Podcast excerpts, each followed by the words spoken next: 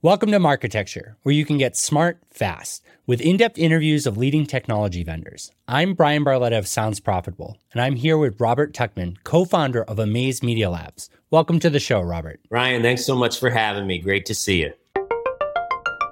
Why don't you explain what the product does and then we can understand like the category it's in and who it can be most directly compared to? Yeah. So so basically I'll tell you, I mean, we initially started with a legacy product that what our thought was let's go find the audience. You know the hardest thing in podcasting as i said and we learned was was finding audience. And especially if we were going to be doing a podcast let's say for a company like uh, pfizer that was really looking to target doctors or hospital workers. So the the product that we we created we actually didn't create it. A, a company called rockable created it. We ended up working with them for the first couple years and uh, and ended up acquiring Dylan Langlos, his team at Rockable about a year ago. And that legacy product, really how it works in, in the most basic terms, we would put together an advertisement that was focused, they had their own DSP that was focused on looking at all relative content to that podcast episode.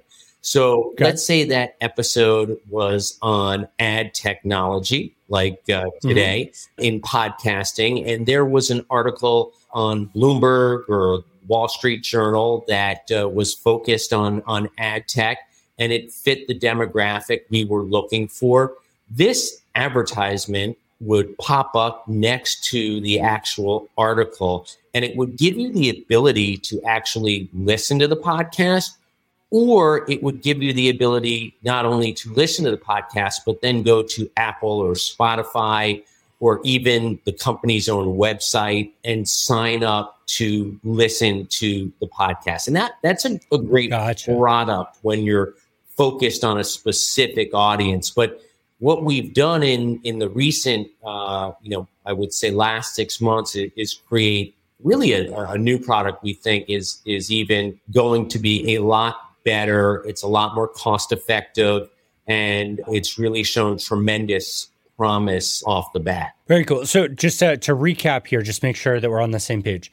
We're talking about display advertisements that advertise a podcast to listen to. And when you click and engage on them, then it'll bring you to a landing page which has more content. We can talk about the Trailergram, your other product, the, the new one that you're talking about here, or the core product, which uh, allows you to listen directly to a full episode or click out all the external links. And so it is primarily display ads that you're buying and you're contextually identifying the podcast and then identifying the content on the page? Well, what you're doing is actually you're identifying the content of that specific episode, right, for that podcast. And exactly like gotcha. you said, it's completely contextual. So if it's relevant to, to that podcast episode, then it will appear on that web page next to the article. Very cool. But in both products, both versions of it work very similar in in how they get to the audience, but it's different on what happens once you click. That is exactly right. And that's the big difference to your point of Trailergram and really, Trailergram, the new product that we've launched that has done exceptionally well. You know, myself and one of my other co founders, Brett Sklar, we came from a creative artist agency. We had sold our last business and branded content and experiential to them. And we saw that side I never had of, of Hollywood and, and movies. And we realized that you know movie trailers are are really what drive audience. You know, yeah. you, you see a great movie trailer, you want to you want to go see that movie. Yeah. So I have to give Brett credit. He he really kind of thought of the idea and then worked with Dylan on creating it. And, and basically, to give you really what Trailergram is, it, it's a monthly subscription service that kind of helps grow and retain podcast audience. And it's it's a new advertising product from us that you know we've been testing and refining.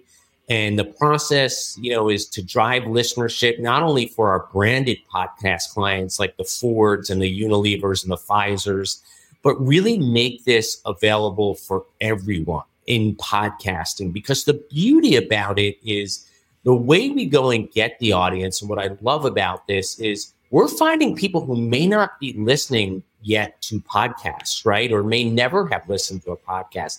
So number one, it helps, you know, generate new listenership. But what sets Trailergram apart is how we're using kind of this ad tech innovation to build the podcast audience and drive engagement. And it's exactly what we talked about targeting the relevant people with ads, allowing them to listen to the trailer. Thanks for listening. To hear the complete interview, subscribe at marketecture.tv.